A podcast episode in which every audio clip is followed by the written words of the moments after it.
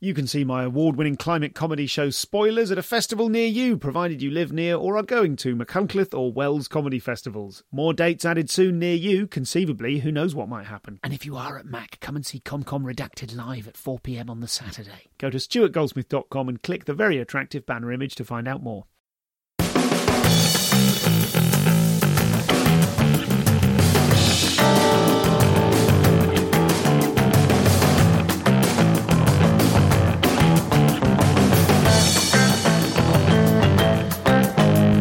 Hello and welcome to the show. I'm Stuart Goldsmith. Today I'm speaking to Sindhu Vee, a fantastically funny performer, very, very funny comedian indeed, someone who enjoyed before she came to comedy uh, a very uh, full life. She's a mother, she was an investment banker, she's previously been a model, she has four degrees. She is. Uh, I suppose when someone has four degrees, that's when you can start calling them a towering intellect. I don't know if she'd go along with that, but she is a very, very bright and a very sharp lady indeed. Uh, she also is a self identified graduate of this podcast, which, um, as you can imagine, hearing her say that to me backstage, pleased me no end. Um, I am so thrilled and proud that this podcast is now at the stage whereby people who've come up listening to it are going on to achieve the sorts of fabulous things as Sindhu is. I think you're really going to enjoy this one if you are. Um, I think you're really going to enjoy this one, comma, and um, it, uh, particularly so if you are uh, thinking about starting comedy later in your own life. Um, and if you feel that uh, perhaps it's an impossibility, uh, then Sindhu has got some very encouraging and wise words for you. So this was recorded live at Podfest Birmingham, and uh, it was loads of fun. Thank you to everyone there who looked after us. Without further ado, this is Sindhu Vee.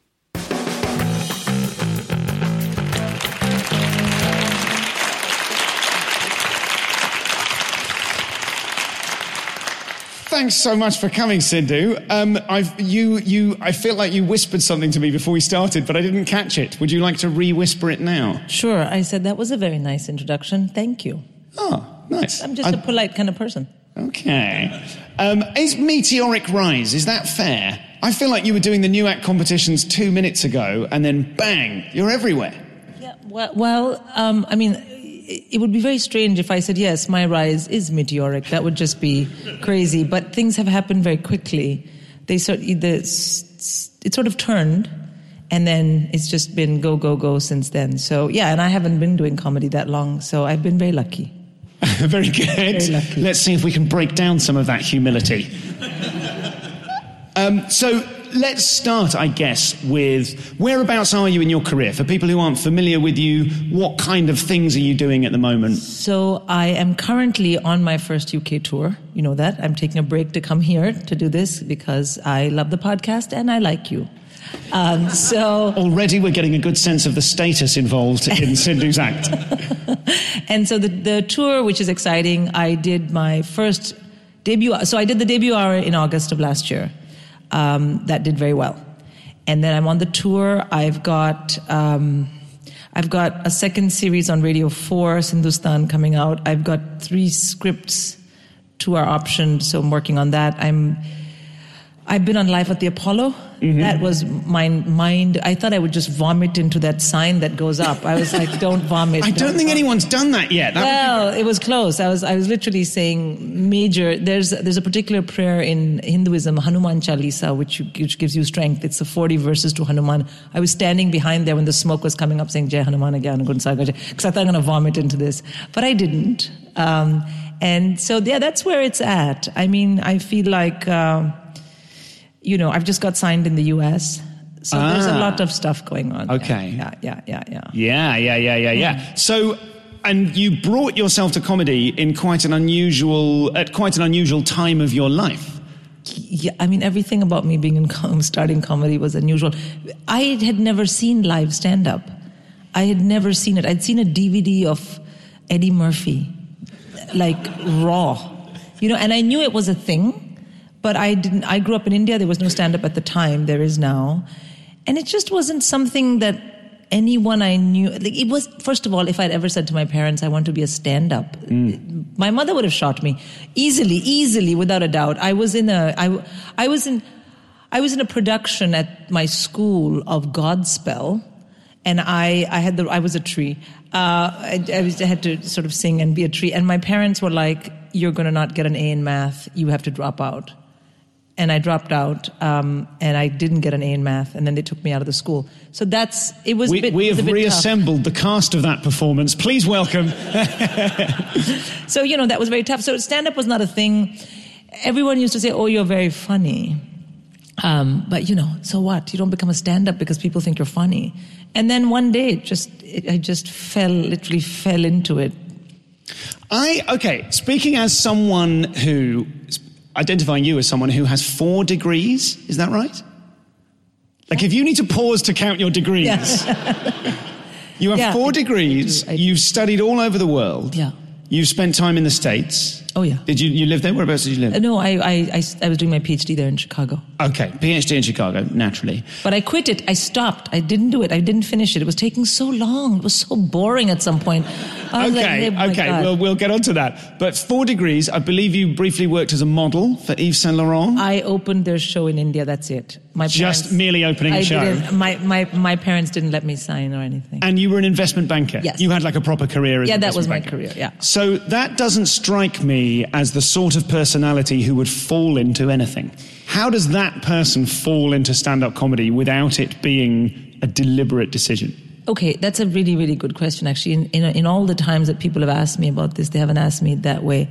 The person that did those degrees and that was um, and that was a banker was very together.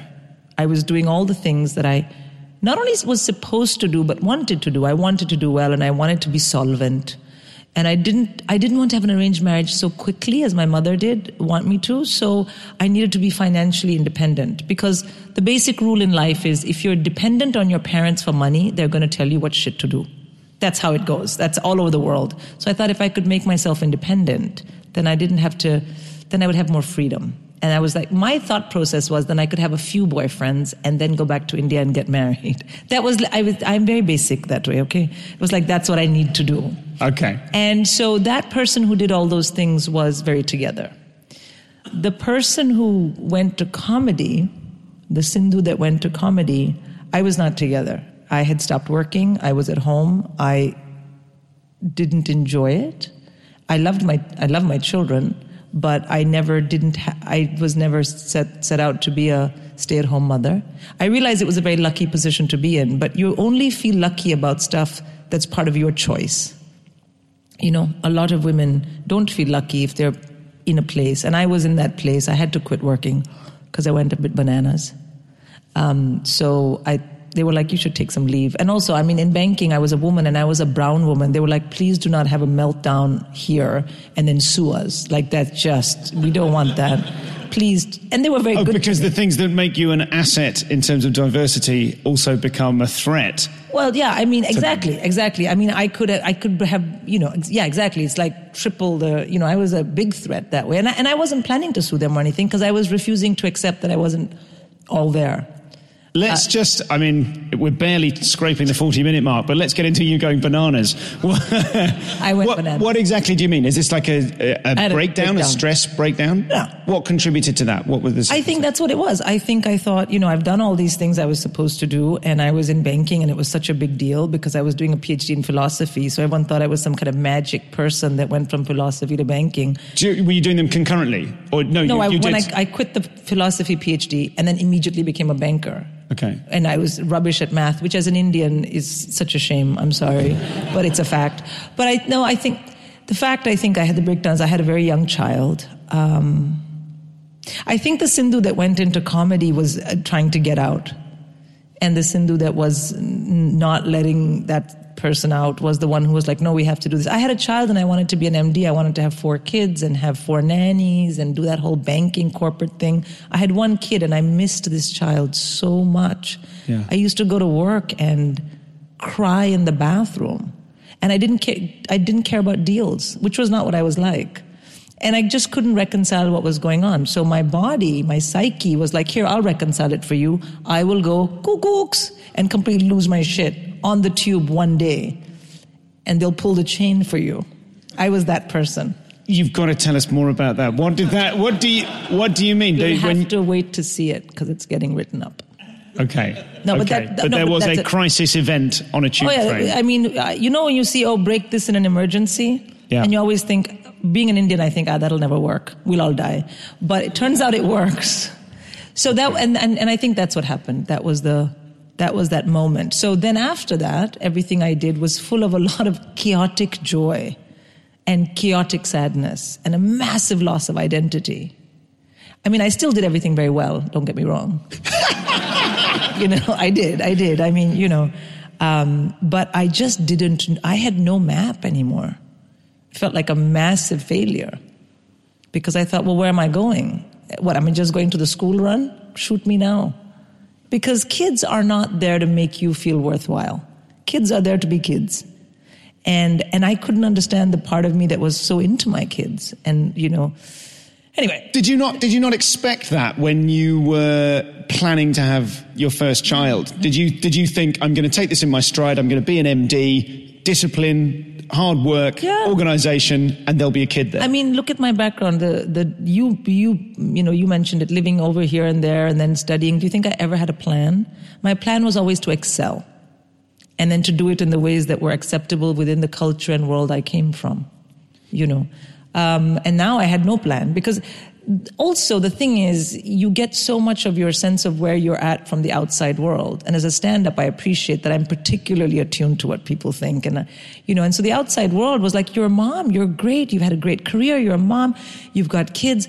Why are you not happy? And your husband has a job, so everything's fine. You're so lucky you can stay at home. All of that was yes, yes, yes, yes.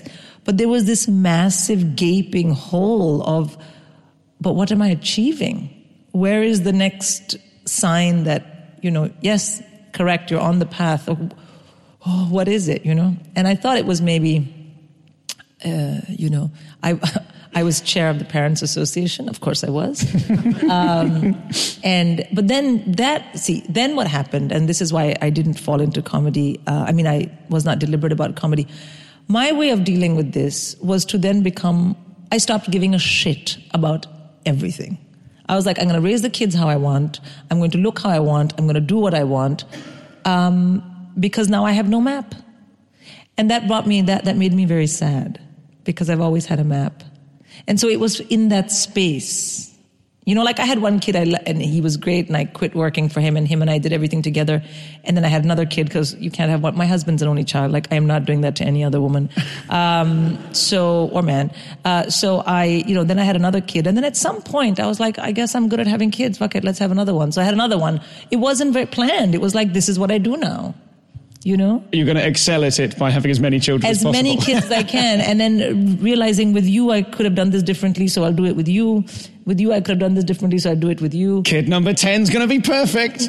Exactly. Yeah, sure. Um, but then what happened is I had the third kid, and then when she was about two, I stumbled into comedy, and what a gift! I mean, it, this it's crazy though because I don't say this lightly, but nothing has ever felt to me as much as as much like coming home. Every single question mark, every single sense of what the fuck am I doing here, it just got erased. Doing open mic, which says something because open mic is so crazy hard and crazy awful. It just got erased. It was like, and so you know, it was 13 years though before that. 13 years of doing everything else and not being constantly unhappy, but being lost. And 13 years of presumably when you had your breakdown, you did you feel when you were thinking, "Oh, I've, I've fucked this up. I'm shit. I can't. I can't do it. I don't know what the thing is. I don't have a map anymore." Did you not have a kind of a core sense of yourself as someone who excels at whatever you do?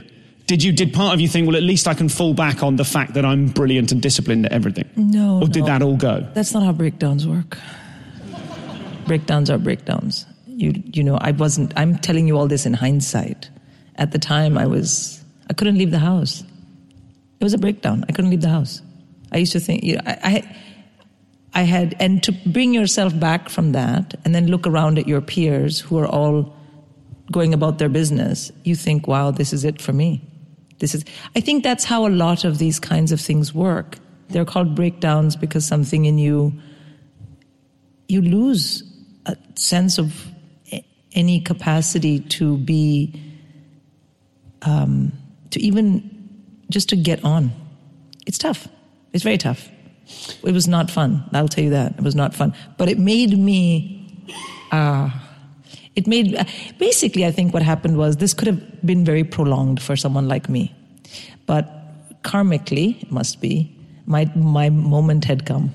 And so the universe was like, right, we can take a, like a decade getting her to get over this, or we're just going to smash her to pieces on this tube and then just it'll fucking fast forward itself. And it did. it did. So let's talk about your your very first uh, dabble, your very first time you dipped your toe in comedy. From that, no, in fact, let's put a pin in that because what I want to ask is, I think there will be people listening to this podcast, as you know, who are excited about the idea of comedy, who are not yet comedians but may one day try it. Oh, do it, man, do it. Well, do you think that, and I think as someone who started in later life when you had a, a, a couple of kids when you started, just uh, three when you started, like that's so unusual. And there will be people listening to this who've got three kids who are like, God, I'd love to be a comic, but I could never do it.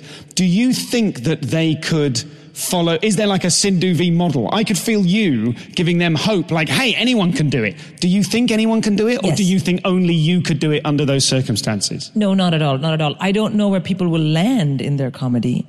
I don't know, but can you do it and love it? Yes, because the thing is, all I did was I went to a workshop, a funny women workshop. Not, yeah, it was, this is a long story, but I went to that workshop and from there someone said, oh, there's a course and, you know, Logan's course, Logan Murray's course, do that. So I thought, it's, many women with children say, I want to go to a Pilates class or I want to do this. I d- just said, okay, well, you know, the kids are here. I'll do this. I'll do this. Um, and I went to that. So anyone can do that. And I, I, I tell you what, if you feel that you want to do it, you must. One thing I've learned is that if you don't listen to the voices in your, your gut telling you go and do this, then somehow you will be made to do it in a way that's much less pleasant. I think I think banking for me, you know, going into banking, I think there were many moments in banking where I could have taken this I could have slowed down my life a lot more, but I was too young. I thought I have to keep on. I I shut a lot of my own voices down. Okay. And so I think now I'm of the view that, you know, go and try it. I'm not saying you're going to go and g- get onto live at the Apollo. I don't know that. But if you think, oh, I can't do it, you can do it. You can do it. Just, it's very simple. There's a formula. Go and do some open mics, go and do a course, read about it. I had never seen live stand up. It's your podcast, I swear to God, which I used to listen to, and you know that. I used to listen to it because hearing a podcast is easy when you're waiting for your kid to come out of school. Of course, you lose all your friends. The other school mothers like, hi, I'm like, shut up. Just, you know, I used to be, I became very focused on it because it brought me so much joy. I felt like, I felt like someone was calling me and saying, you've been in like a, you know, you've been in exile from yourself for so many years. Come, come, come. This is what it was for. That's what comedy felt like to me. So I was always on it. You know what I mean? And, um, and I think anyone who wants to do it should try it and you'll see where it goes. But you can do it for sure. Tell us about your first gig. I, I feel like your first gig probably went really well. Well, the first time I did it was at this workshop, and we all learned how to hold the mic, and it was a three hour workshop. And so I told some stories. But my first gig was the Heats for Funny Women, which they, for months, they said to me, do it, do it. And I kept saying, I'm not a stand up. And then I finally thought, well, what do I have to lose? So I, I didn't tell anyone, not my husband, not nobody. And I went to the Heats and, um, it went well in the, I don't know what was happening. I was very out of body because I'd never, Lynn Parker said to us, remember it's a, it's a, it's a five minute set. And I said, I put up my hand and said, set of what? and everyone thought it was a joke. They were like, ah, you're so funny. I was like, oh my God. I was so, I was like, oh, that was a bad question. Do you know what I mean? I had no idea what was going on. None. And so I walked in, it was a bar in Soho, and I told three stories about my mother and I. It went well because people laughed. Um, so yeah, that went well, sure. And I've had many gigs after that that didn't go well at all. In India, I once was gigging, there was maybe 300 people there, which in India is not hard. You just say, hello, there's a gig, and then immediately 500 people come. and it was at night, and I was on a kind of raised stage, um, and they and the and the guy announced first of all he turned off all the music. It was a dancing night. Turned off the music and said now we have a comedian who left delhi to to go live in england. You don't say that to indians. I got on stage and they started heckling me and saying you're shit. You know fuck off back to england. Why are you here? And then some people jumped on stage and stood in front of me and said we can be funnier than i did 17 minutes to that. 17 minutes. How? I was like, I'm obligated. I'm under contract. Like, what can I? I couldn't believe what was happening. And they were cursing at me in Hindi and English and like telling me that I was awful and a traitor and, you know, and what do you think? And they were talking to each other. Some, some people started singing because, you know, Bollywood, we love songs. They just started singing. It was mental. I've never felt so like a fool. How many gigs had you done at this stage? Oh, this was very early on. I've probably done, ah, I don't know, not even a hundred. Most people, within their first hundred gigs, most people's tough gig story is something like the backyard or up the Oh, creek. this was very bad. And a was- stage invasion and the audience singing you off. Yeah, and and then and I mean, and you know, it was just terrible. And my cousins were there, and they were just like, "Oh my God!" What? Because you have to remember, I didn't. I was everyone in my life treated this as some kind of hobby, and they were like, "What is she doing?" And it was this. It was, it was the worst. And then I just got off stage, and my cousins came to me, and they put me in their car, and we drove home, and they just took out Maker's Mark, and I just glug glug glug glug glug, drank, drank three quarters of the bottle. Talk to me about the, the relationship between breakdown Sindhu, thinking, oh God, what am I going to do? And the Sindhu that can survive that experience. Oh, well, um, hmm. You know, it's, it's interesting because Breakdown Sindhu was not.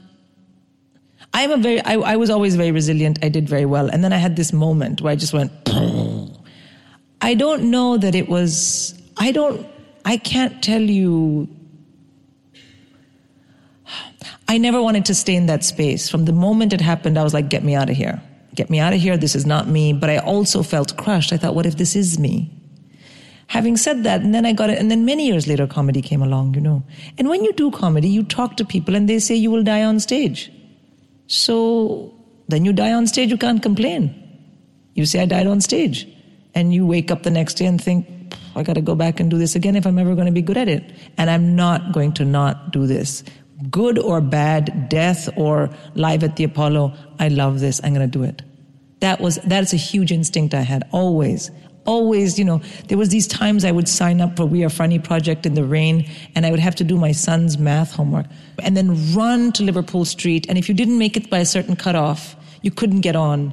And it was a huge effort for me. But I would go and I would think, even if this doesn't work, this is the best thing ever. The, the thing about having a breakdown, or at least in my case, my breakdown is simplified shit a lot. It was like, do you want to go back to that? Or do you not want to go back to that? And I don't mean to a breakdown, but to that sense of, what the fuck am I doing?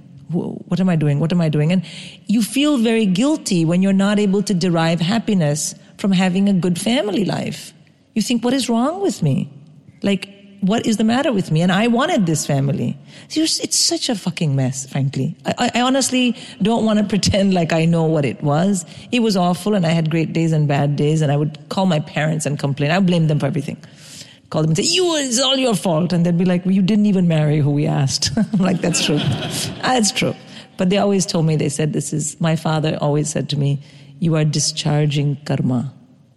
This is that time. When it's discharged, this will be finished."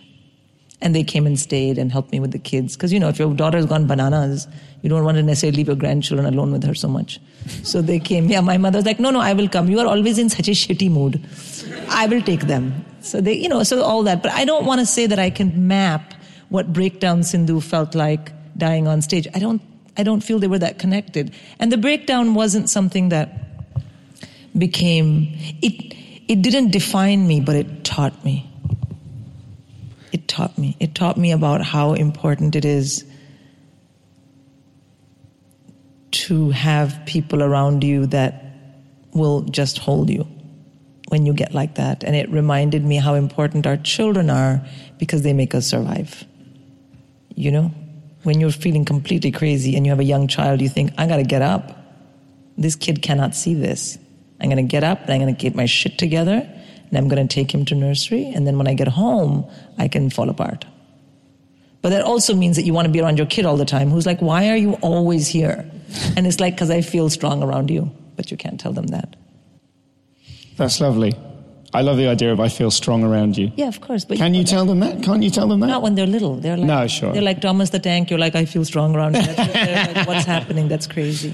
Okay, so that seems like you have a really strong core faith in what you're doing. Like that idea of like comedy has saved me. I don't want to put words in your mouth, but like Sure. you discovered it, you found it, and you believe in it a million percent. Yeah. Is that ever rattled by tough gigs, by pressure gigs, things going wrong, or does that always? Not at all. Ah. Not at all. Because I think pressure is not something I'm scared of. You know, I'm raised under pressure. Pressure is not something I'm scared of. I, I don't like it, but you feel pressurized, you get up and you go again. You can't, I mean, for me, the idea is, and it was the same in banking and it was the same in academia. It was, you know, it's, and it's, and, and it's the same in marriage. You know, all the things, things that are worthwhile are hard and they pressure you.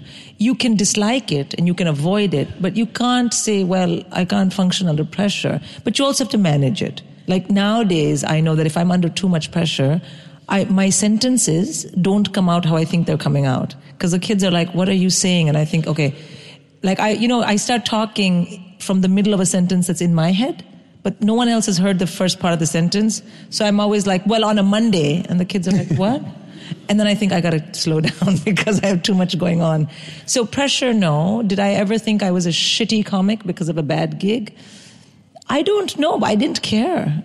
I was like, I'm going to do this. And let, let, let me be completely honest. I didn't have shitty gig after shitty gig after shitty gig. I've had m- my share, but I've always gone back and thought, why, how could this be better? What, you know, I always think the audience is, why didn't they laugh? What could I have done differently? But I've been in other situations that are highly pressured, so I don't think this time around I would. So this is Sindhu, ladies and gentlemen. Just a joy to talk to. You can hear how warm and funny she is, very naturally funny, and you can also uh, hear her intelligence and the extent to which she doesn't fuck about. So uh, really joyous talking to her. Um, you can catch up with Sindhu. You can find her website at sindhuvee.com. That's S-I-N-D-H-U-V-E-E dot com. Uh, you can find that link in the show notes as well as you can find her Twitter, which is at Sindhu, and then just the letter V without the double E this time, and then the word funny, as in V funny. Sindhu V funny at uh, at Sindhu V funny at Twitter. That isn't how Twitter works. Her Twitter is at Sindhu V Funny. So that's all of that stuff. Um, she's on tour as well. Sandhog is going to be at the Underbelly Festival uh, on the 18th of April, which is in uh, just a few weeks. And she's going to be at the Soho Theatre with uh, her debut show, Sandhog, from the 6th to the 16th of May. I suspect as well, I don't have the information in front of me, but I think that might well be not the first time she's done that show at Soho. So uh, I, I'm fairly certain that she has sold sufficiently that she's come back for another run you know, you've got to go and see her. Really, she's um, to, to have to have leapt onto QI and have I got news for you in such a short space of time, uh, and through no small amount of hard work, I'm sure. But just to be moving that fast is very exciting, and I cannot wait to see uh, what she does and where she goes next. We'll get back to Sindhu in just a second. Just a quick shout out for the tour. Thanks to everyone that's come and seen me uh, do the tour of End of my own stand up comedy show. That was recently in Crawley. Thank you so much to all the pod fans and the and the other people that came along to that.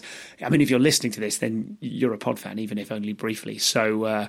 I don't know. I mean, I, the word that flashed into my head was normies. We can't call people that, but um, thank you to everyone of, of all stripes that came along to Crawley. Uh, Cheltenham was a huge amount of fun as well, uh, as was Falmouth, and uh, there are plenty more places coming up soon over the next few weeks and months. Uh, I will have a big Edinburgh announcement for you soon, as soon as that is officially released, but that's going to be really fun. Um, the mini announcement of that one is that I am doing a work in progress officially uh, every day about 3 pm. I think I'll give you more details on the venue and what have you later, but uh, it's called Primer and it is the base coat, undercoat, or petticoat of what will be a show next year. So I'm hoping that that's going to have the tone. If you've seen me on tour before, that that entire month is going to have the tone of the really fun, loose second halves that I tend to do where I work on new gear. So that should be loads and loads of fun. And um, by all means, get yourself down to the Insiders Club at comedianscomedian.com slash insiders to support the show and get access to the private podcast with all the extra bump. That will do for now. Let's get back to the brilliant Sindhu Vee.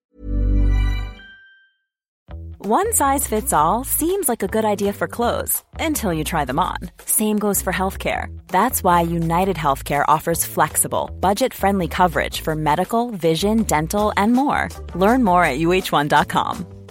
Many of us have those stubborn pounds that seem impossible to lose, no matter how good we eat or how hard we work out. My solution is PlushCare.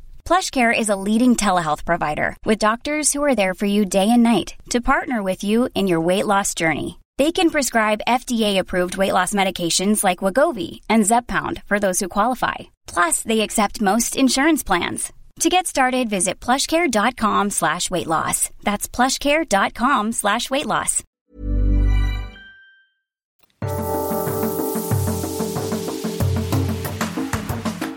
When you were on the open mic circuit, did you, as someone with uh, a family and uh, you know a thriving family and a successful career in investment banking and multiple degrees and so on, did you and your work ethic specifically, your self discipline, did you feel that you were surrounded by people with a similar self discipline? Um, well, I think a couple of things. I was surrounded by people who are a lot younger. And I think age plays a great part in this. Dude, when I was 25, if you'd met me at university, you would not think I had self discipline. I used to be the last person to hand in assignments. I used to fax difficult assignments to my friend in Washington, D.C., and have her do the homework and fax it back to me, and then hand it in and get an A. That's who I was. Okay, so if you're in your 20s, anything is Can we strike one of the degrees from the record, please? Can we t- no, it's fine. It's, it's fine. It was remedial math. I failed it twice, so it's fine. But you know, so if you're in your 20s and you, you don't have self discipline, I think, of course, you know, that's fine. Um, I did. No one had a family. No one. I felt a little self conscious because I thought, oh, you know, my concerns are so different. Like this person sitting next to me is like, oh man, I had such a bad ketamine trip. And I was like, oh, uh, I've had a really tough time with math homework at home. Like I was completely at, at odds. But then I realized that comedians are very, comedians are very generous, I feel. If you, you know, if you're there and you're being yourself and you're not, you know, and you're not pulling any shit, comics have very soft hearts ultimately. You know what I mean? So in the open mic circuit, people didn't care ultimately. You know, we talked about our material, we talked about um, what we thought was working in someone's material and what was not working. And I was very curious also about drugs, frankly. I was very, uh, specifically drugs, you should know. I was very curious. I'd be like, what is MDMA? Uh, and so they, they, I think in the beginning, a lot of the younger comics thought I was very fascinating. They're like, what, why are you? And I'm like, I've never done it. I'm so excited. They're like, don't start now. I'm like, okay. so no, I, they didn't have that. Um, they didn't have the same self discipline, but they could wake up at 11 in the afternoon. You know, I woke up, I had three kids. I, got, I had to get them breakfast, get them to school, do all that stuff. Then during the day, do other stuff. You know, it's only recently that I full time, full time started doing this. Do, do you feel that you found your voice as a comic very early on? I have not found my voice. People always tell me they think I found my voice. I don't think so. Why do you think they tell you? Why, why, do, you, why do they think there's a, why do you think there's a perception of you as someone who's found your voice? I think it's because people think I'm very confident on stage. So they think, oh, this must be it. Look at her. She's always talking about the same fucking five things her mother, her husband, her kids. And she's so confident about it, and people are laughing, so that must be your voice. I've got it. I mean, I don't know. I don't, that's what I imagine they think. But I don't think anyone who's been doing comedy for five years can possibly have found their voice. Poss- not, not even vaguely. That's my belief.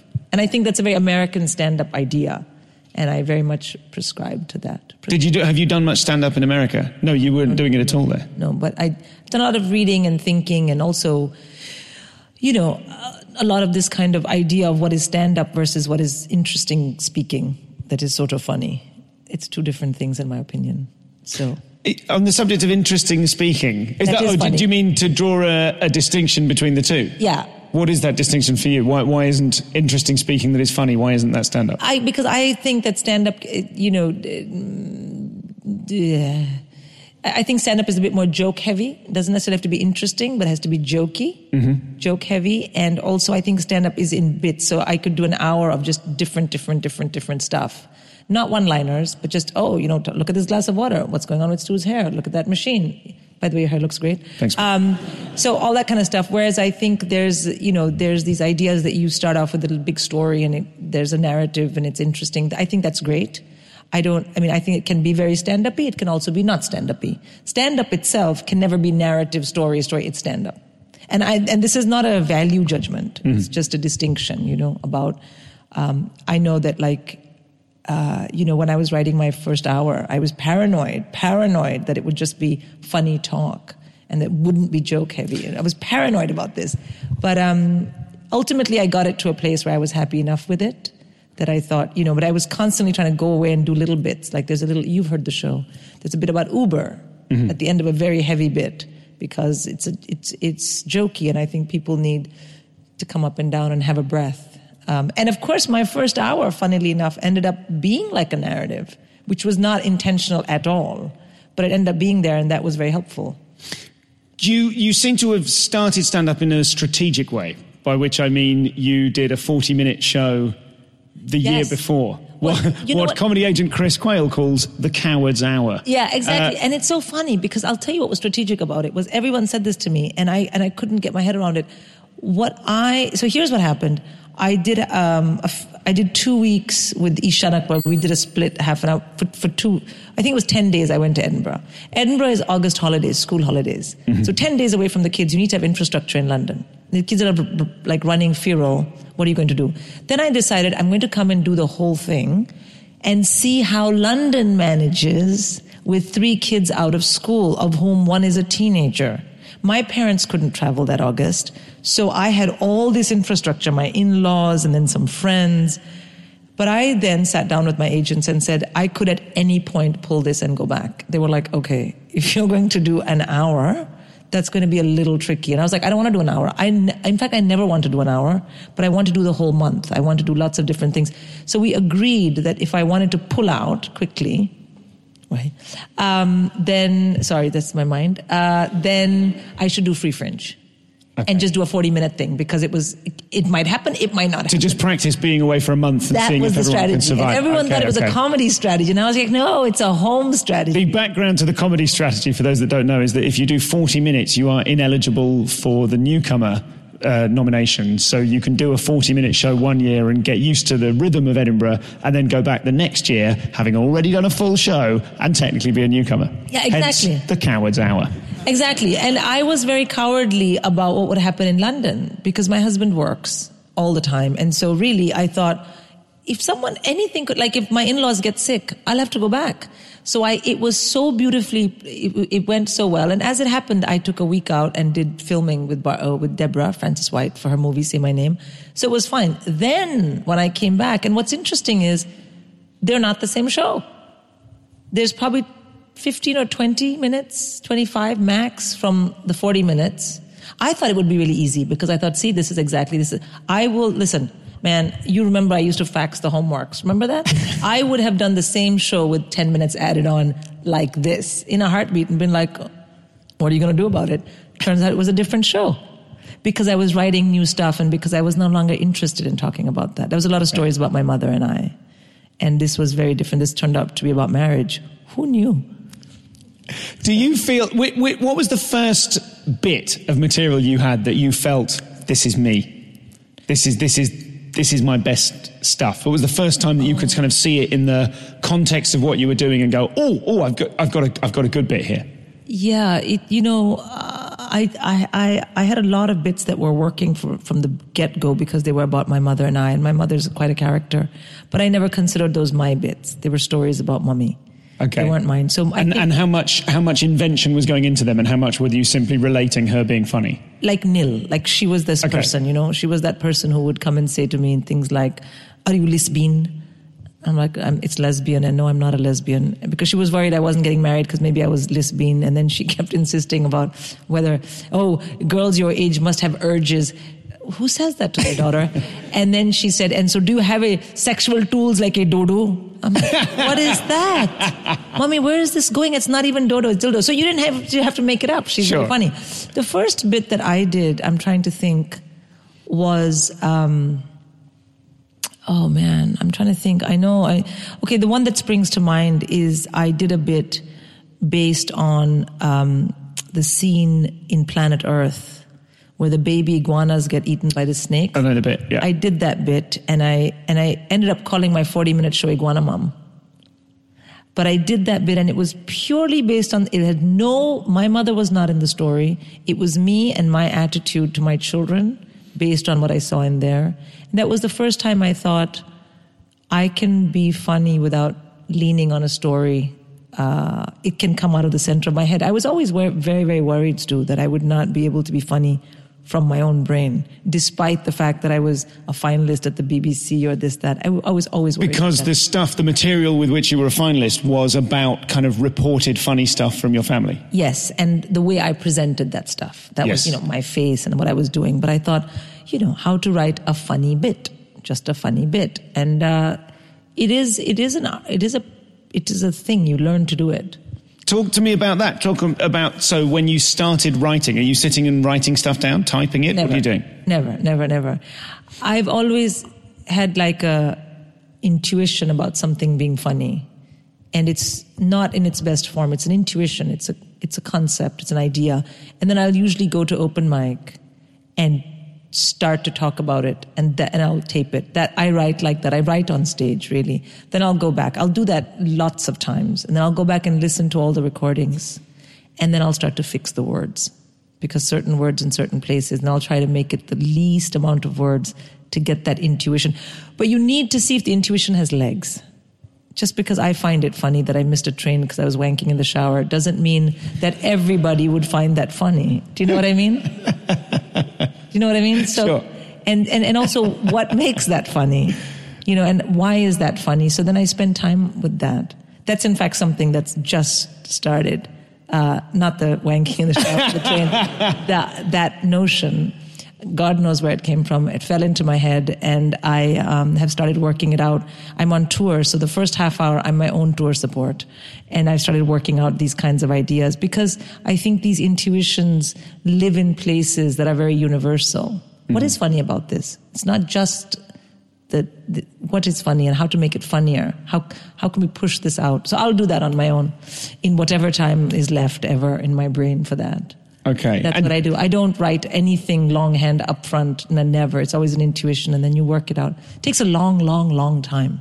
Yeah, and and you have limited time. Are there any are there any things that you've managed to do f- that in terms of creative efficiency? Well, it's because of your podcast. You you were you did a podcast. I I was so frustrated with how unproductive I was during the day that I did. Well, first of all, I wept because that's what I do. It's from great. I just wept. I wept, and then I thought, right. And then I got on the. Um, I was exercising. I was running, and I was listening to your podcast. It was Joe Lycett, and he talked about the Pomodoro thing. Sure. I've been doing that since then. That was like four, three years ago. And I've been doing that since then. So then I sit That's down. like writing for. Is it twenty minutes? It's or 20 22 minutes, then a five minute break. Then And I don't know why it's called Pomodoro. I, th- I don't understand. It's got nothing to do with the tomato. It's just, that's what they call it. So that technique, I started using that. Um, and to just, then I will say, okay, here are the recordings. Then I'll write everything out longhand every single time I've said it and think, what's going to happen? And something will come out of that process. Okay, so you so the writing longhand happens, Yeah, but it's after later. the stuff exists. much after form. I've said it five, six, seven times, and I think this is worth it. But it's hard to find those blocks of time, you know? And that's something I'm struggling with right now, that the more demands you have on your time. Because you can say, well, I'm at home writing, but you're not, right? The dog is barking, the kids are fighting. You, how much can you threaten your kids? How much before it becomes an issue? You know what I mean? You know, I put a notice on the on my bedroom door where and I do my writing. Say, if you knock, I will finish you off. I've written that. it's on my door. If you knock, I will finish you off. Now, I've left it loose. What does finish off mean? Could mean I take away your phone, could mean anything. It's scary enough, but also not like so bad that, like, you know, I couldn't talk about it. So, what do the kids do? They slide notes under the door. They're like, we're not knocking. This is the curse of parenthood, isn't it? That your kids will always be cleverer than you because they saw you go ahead. So they've learned how to so they've learned that thing. your systems. Yeah. And so then people are like, well, why don't you go write in a cafe? Because someone's got to make sure that they eat at seven. Do you know what I mean? I mean, I don't. I, but I'll get there. I'll get there. I'm determined to get there. I'll make the time.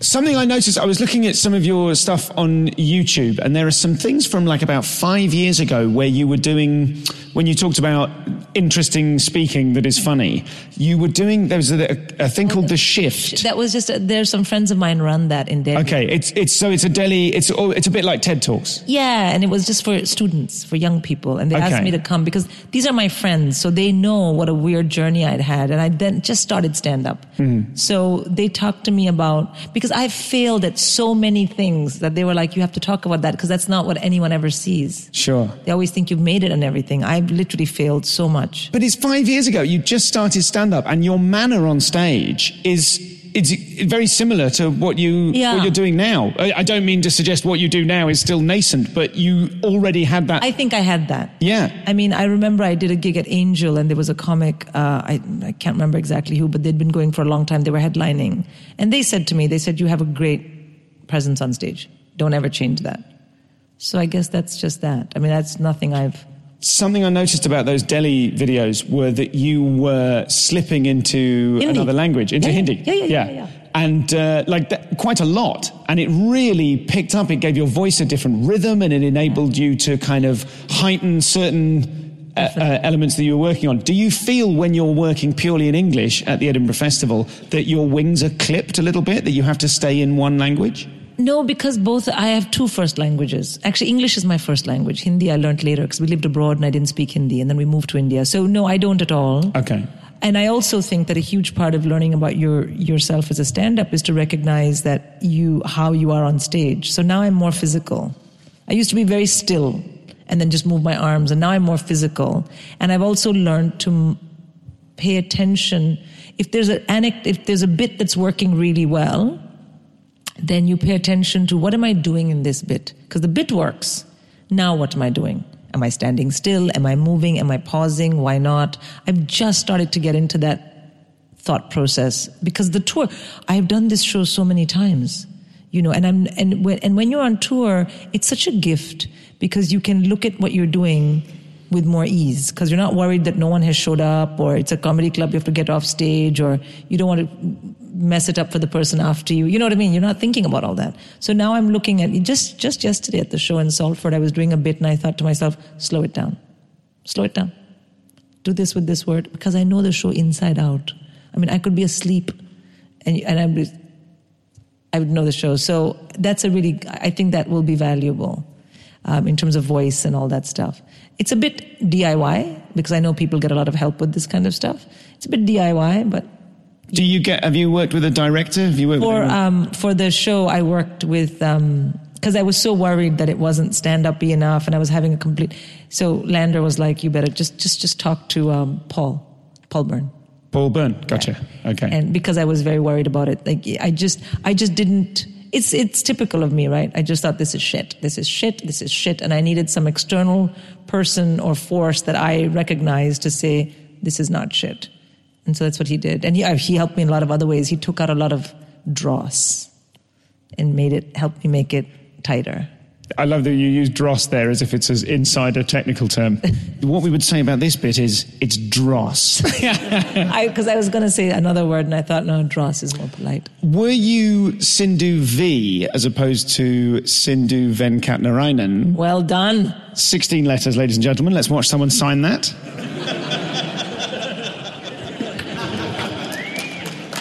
Amazing. So tell me about the decision. How long have you been Sindhu V? Was that just for stand up? That was for stand up. You cannot go to open mic and say, please announce me as Sindhu Venkat Narayanan. That's just not on.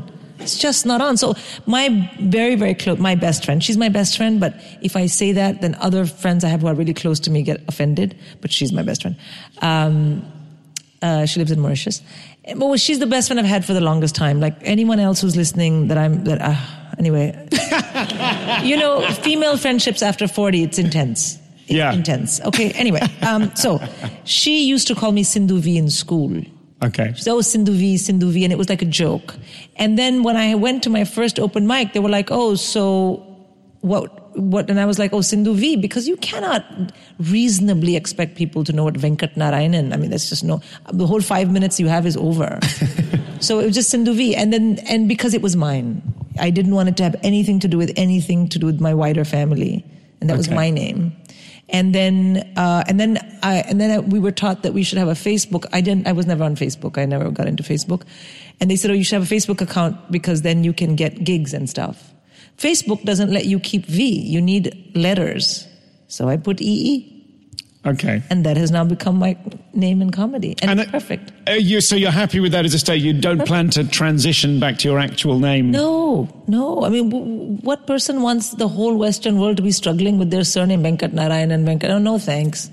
It's it's fine. I mean, it doesn't bother me at all. And also because Sindhu V was something Ambika always called me. Ambika is my best friend.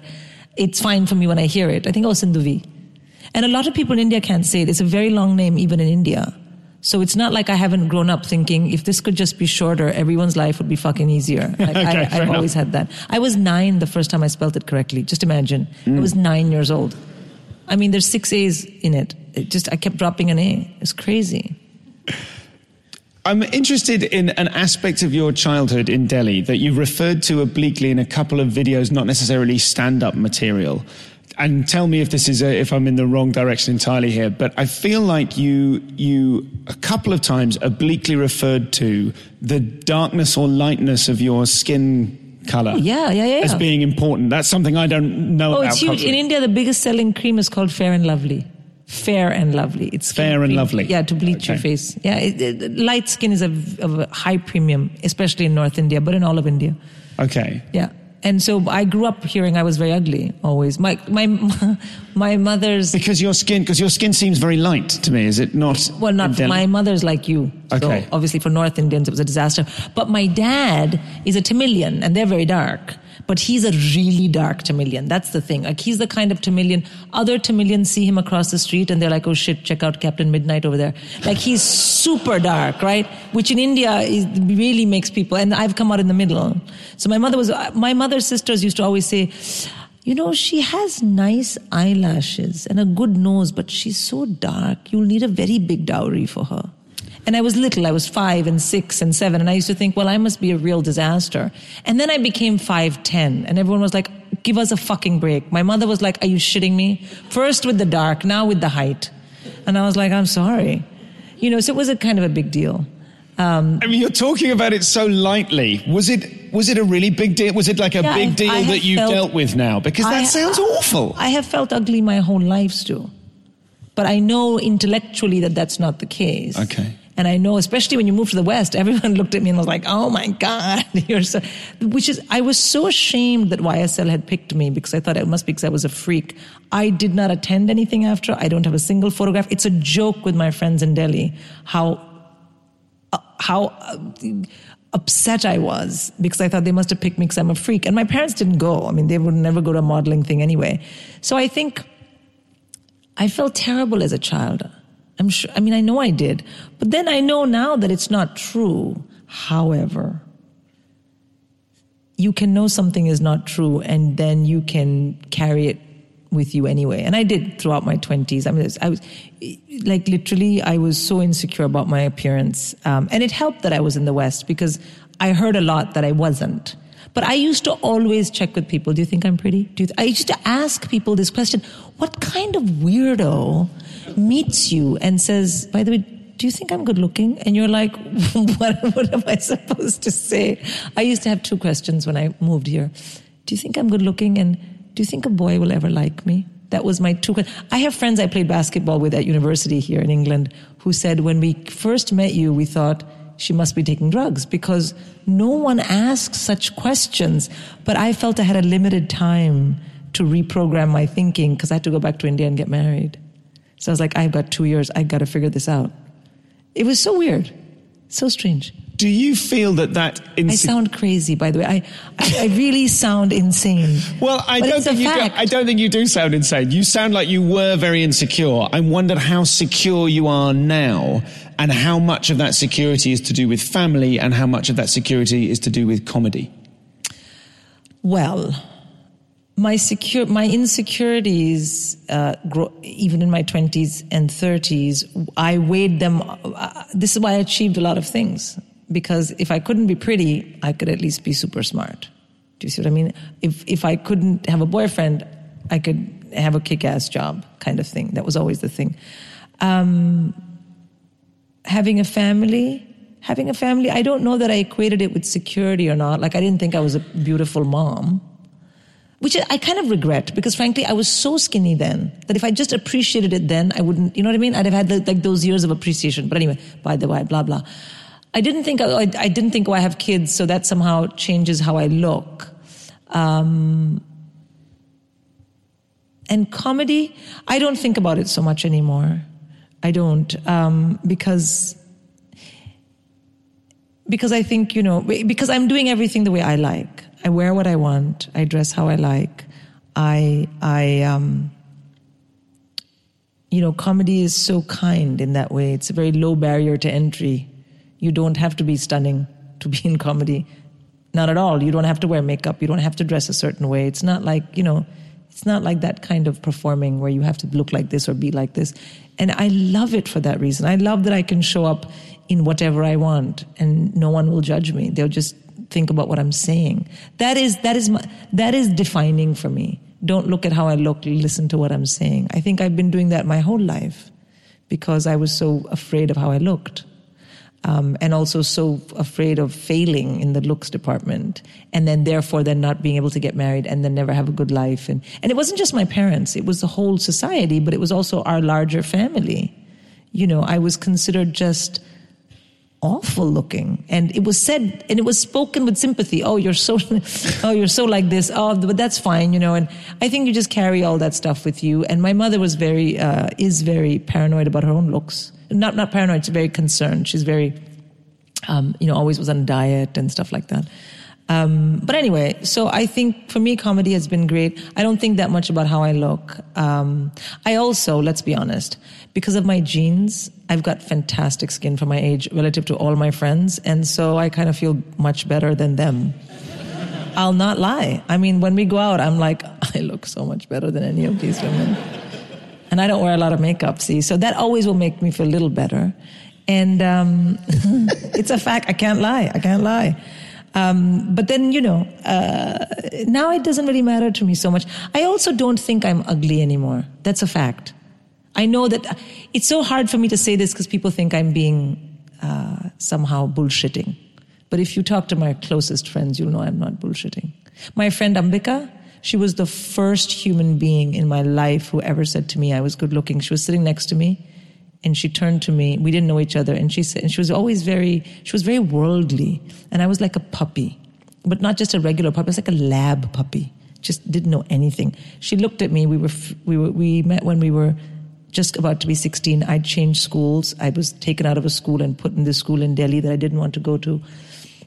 And we were there for the entry exam, and she looked at me and she said, "Do you know you're very beautiful?" No one had ever said that to me in my life. And I remember, I just have never looked back. She's still my fucking best friend. Hello. I mean, that's how much I fell in love with her. And to this day, she always says, Oh, Sindhu V, you're so stupid. You were always so beautiful. And so I think, you know, uh, I, like, I, I don't feel ugly now, but I think I carried it with me for a very, very long time. Are you happy? I am happy. I am happy. I am, I can now enjoy all those things that I wasn't really able to enjoy back when I was lost. You know, I, I, I derive so much joy from just the specific exact life I have. And I feel so incredibly grateful that comedy found me when it did. Um, I think I would have ended up happy. Like I was not going to sit around being unhappy for too long, even if it meant doing drugs. I'd have found some kind of happy. I'm not some. I'm not. I'm very much my mother's daughter. You know, you always, always punch up. You know, you have one life, be happy. And for me, comedy is a bit like a, it's like a flame of a candle, and I'm always doing this to it. And so that, you know, and I like it. I think Eshaan Akbar said to me, You put so much pressure on your comedy, don't do that. Take it more lightly. Uh, but I can't, and I won't.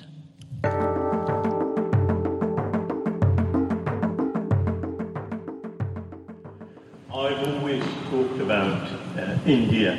The biggest selling product in India is the skin lightening cream, and people would never believe me. So it's beautiful to hear you say that. Yeah, no, uh, yeah, it is. It, it, it, I mean, it's true, and also norms have changed so much in India now. Lot, you know, the lot of Indian models and um, Bollywood actresses are tall and dark. Mm-hmm. And my mother always says to me, "Too bad you were not born twenty years after.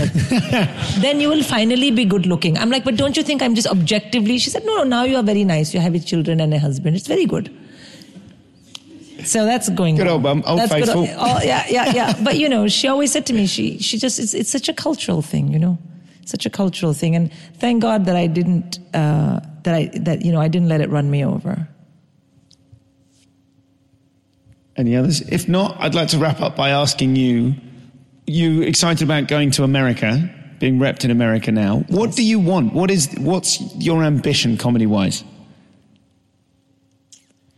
I don't have a specific ambition. I Is it, is it just to, to continue being successful? Because uh, now that you feel that comedy's found you and it is giving you stuff, do you know what I mean? It's looking after you, comedy. You are giving to it and it's giving back. Yeah. Rather than having a specific goal, is it that you just want that to happen? Or I just want this to keep happening. Is, is there I a danger of diminishing returns unless you continue to rise meteorically? I mean, I don't know the future. I don't know how it will feel if I, you know, have shows no one wants to see. Or, you know, I don't know the answer to that. I just, I very much feel like as long as I'm writing and gigging and it's working, that's great. Honestly, that's what it is. And I think I'm not being disingen- disingenuous. That's gen, that's, that's what I think. I, I don't, I, I haven't been in it long enough to know, oh, that's what I want. You know what I mean? I haven't. I mean, maybe there's a cycle you go through, and when you've done the cycle once, you think, okay, these are the bits I'm not going to do the next time around.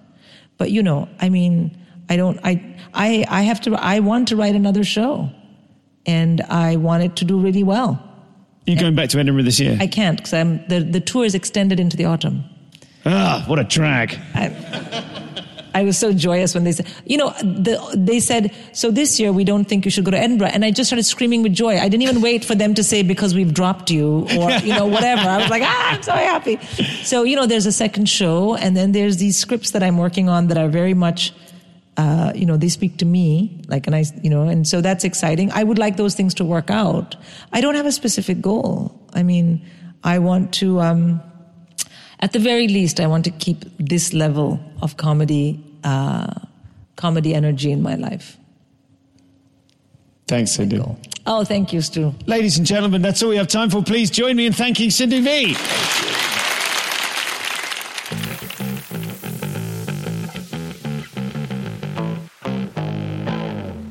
So that was Sindhu. A joy to talk to her, and she calls herself a graduate of the podcast. What a special and exciting thing that is. Um, I, I'm so pleased. You know, she's just one of those people. I think sometimes in comedy, when you have been doing it for a little while and you hear that a newer act is making phenomenal leaps and bounds, you think, bastard. But on this occasion, uh, and and almost every occasion, when you actually meet them and go, oh, it's not some nebulous idea of success uh, that someone else is enjoying. It's that you know, it's that Facebook effect, isn't it? You only ever, or Instagram, whatever. You only ever see people publicise their successes, so you can't help but feel a certain amount of envy. And then you meet them and you go, "Oh no, I understand why this specific thing is important to specifically you. I understand why this is." like Stephen Bailey. I just saw on social media earlier today a very funny, fabulous comic, Stephen Bailey. Um, is uh, he's doing some sort of reality show on a ranch? And honestly, looking at the, bl- I'm so thrilled for him. Looking at the description of the show, I know so little about reality telly that it, it could have been a sort of spoof on. it could have been like a Charlie Brooker type thing. It's a bunch of celebrities, none of whom I've ever heard of, on a ranch in Arizona, and he's hosting it. But you get a you can look at that and go, wow, this guy's got a TV show. I'm happy for him or jealous for him as you see fit. But knowing Stephen as I do, it really is important to him to do this kind of really um, shiny uh, ITV reality show. He loves that stuff. He lives and breathes it. And so when you recognise that kind of uh, personal connection to what someone's doing, the envy slips away, and you go, "What was I? What was I thinking?" Not that I was envious of Stephen talking to cowboys in Arizona. I mean, I'm actually thinking about. It, I would quite like to do that, but possibly not the ones he's talking to. And so, anyway, that long rambling story, which should really have been a post-amble but wasn't, uh, was simply to say that it's great when good eggs do well. Hence, Sindhu Vee. So do check out her website, sindhuvee.com. On Twitter, she is at Sindhu, single V, funny. Sindhu V, funny. So uh, find out all you can about her and go and see her live at the Underbelly Festival on the 18th of April and indeed at Soho in May. That's that. Um, I uh, I will post amble at you in a moment, but just for now, thank you to Nathan Wood, to Peter Dobbing, to Rob Smouton, to Jake Crossland, and all the usual suspects. And um, yeah, we'll have a little uh, we'll have a little chat in a minute. That concludes the podcast for now, though. So uh, everything after here is just guff.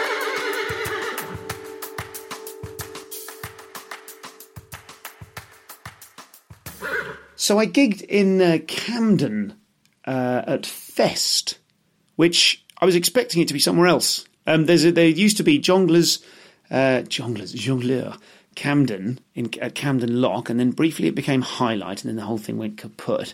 And then those rooms were taken over by Just the Tonic, and then they apparently. I spent all week thinking I was going to do the current Just the Tonic gig in the in the old room, which was not beautifully set up for comedy so much as it was beautifully set up for whamming out chicken in a basket to stags and hens. It was, it was possible to have good gigs there. And a very funny thing happened there years ago when I was the middle act and Jim Jefferies was there and another headliner who I won't name. And they were, they were doubling up. One was doing uh, Act X, was doing Bow, uh, was doing uh, Camden and then switching with Jim Jefferies to do Bow. So, um, so by the time Jim got to Camden, uh, the sound tech said to him, Act X has done the following bits of your material and named three or four different bits of it. And Jim uh, looked kind of annoyed and deflated and then brightened up when he realised that no one at Bow would have thought to tell Act X which bits of Jim's act he'd just done. So uh, the the the material pinching comic would uh, would arrive, and if he launched into those bits, he uh, he would quickly have realised that they'd already been done. So anyway, that's fun. Um, but it wasn't in that room at all. I was I was really pleased. I was really pleased. I got there thinking, okay, I have to kind of mentally strap on all my armour and my you know that kind of what's it? Is it in in Hot Shots, the Charlie Sheen Rambo pastiche? Um, when or Rambo and Top Gun pastiche. When he's, I always think of him like there's an extended sequence of him strapping weapons and bullets and grenades to all his uh, gear. Sometimes backstage on a tough commercial club at a weekend. It feels uh, a bit like that. This was glorious.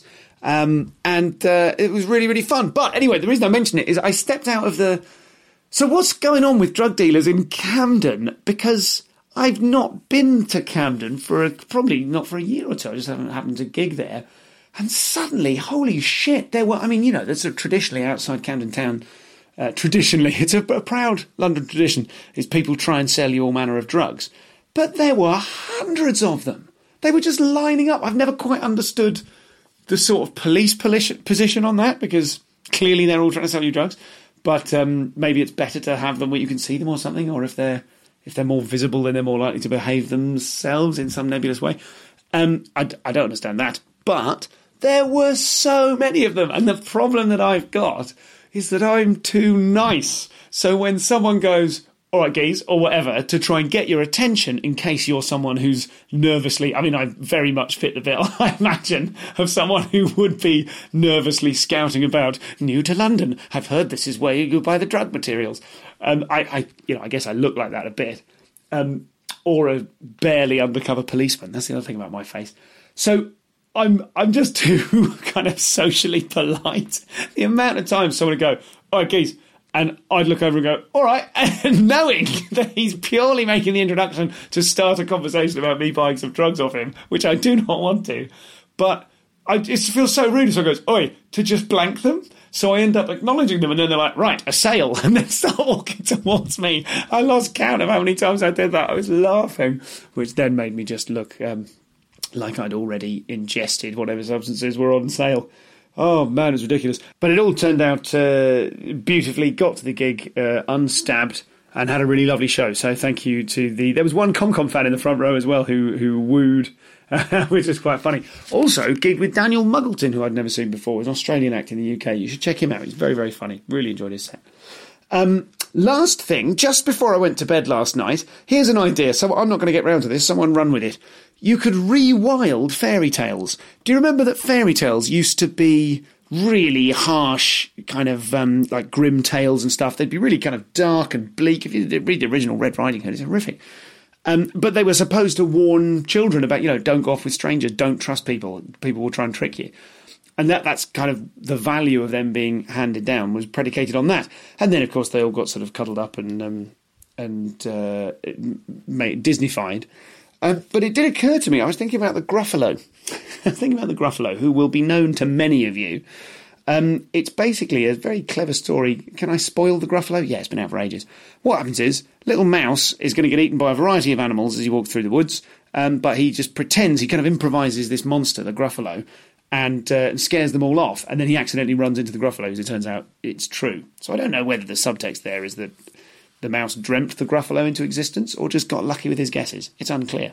And then the mouse walks back through the forest, and all and the, like the, the Gruffalo wants to eat the mouse, and then so he says, "Oh, I don't." I mean, it's a very cool guy, very a cool customer. This mouse. He says, um, "Oh, you don't want to eat me. Everyone's terrified of me. I'm scary." And then walks back through the forest. The Gruffalo follows him, and of course, all the animals see apparently seeing the mouse, actually what they're seeing is the Gruffalo, and they run away. And the Gruffalo's like, wow, this is a really hardcore mouse. I don't think I've done it justice, but my point is, I was just thinking last night, just before I went to bed, you could, that would form the plot. I mean, it's a really good plot. That's the genius of uh, Julia Donaldson. Certainly a, a lot of her stuff she's really good at writing mythic things which are like oh god that could have that tale could have been around for thousands of years it, I just thought it'd make a good grown up horror movie. Do you know what I mean? Like, it might not be a mouse and a Gruffalo, but what it's about is fear and trickery and weaponizing fear. So, I don't know, do, you could do some sort of uh, satire about the Trump government with that. Iannucci could get on that if he's listening, or um, or just a sort of uh, a, pastiche horror movie, or just kind of, you know, you could probably get away with nicking the concept and doing it as, as a horror, right? As long as you didn't include the word Gruffalo. So there we go. Something to think about. I mean, there are notes that I'm glad I wrote down. And then there are notes that I think, was that worth it? Was that even, it probably wasn't even worth a tweet. Anyway, that's all for now.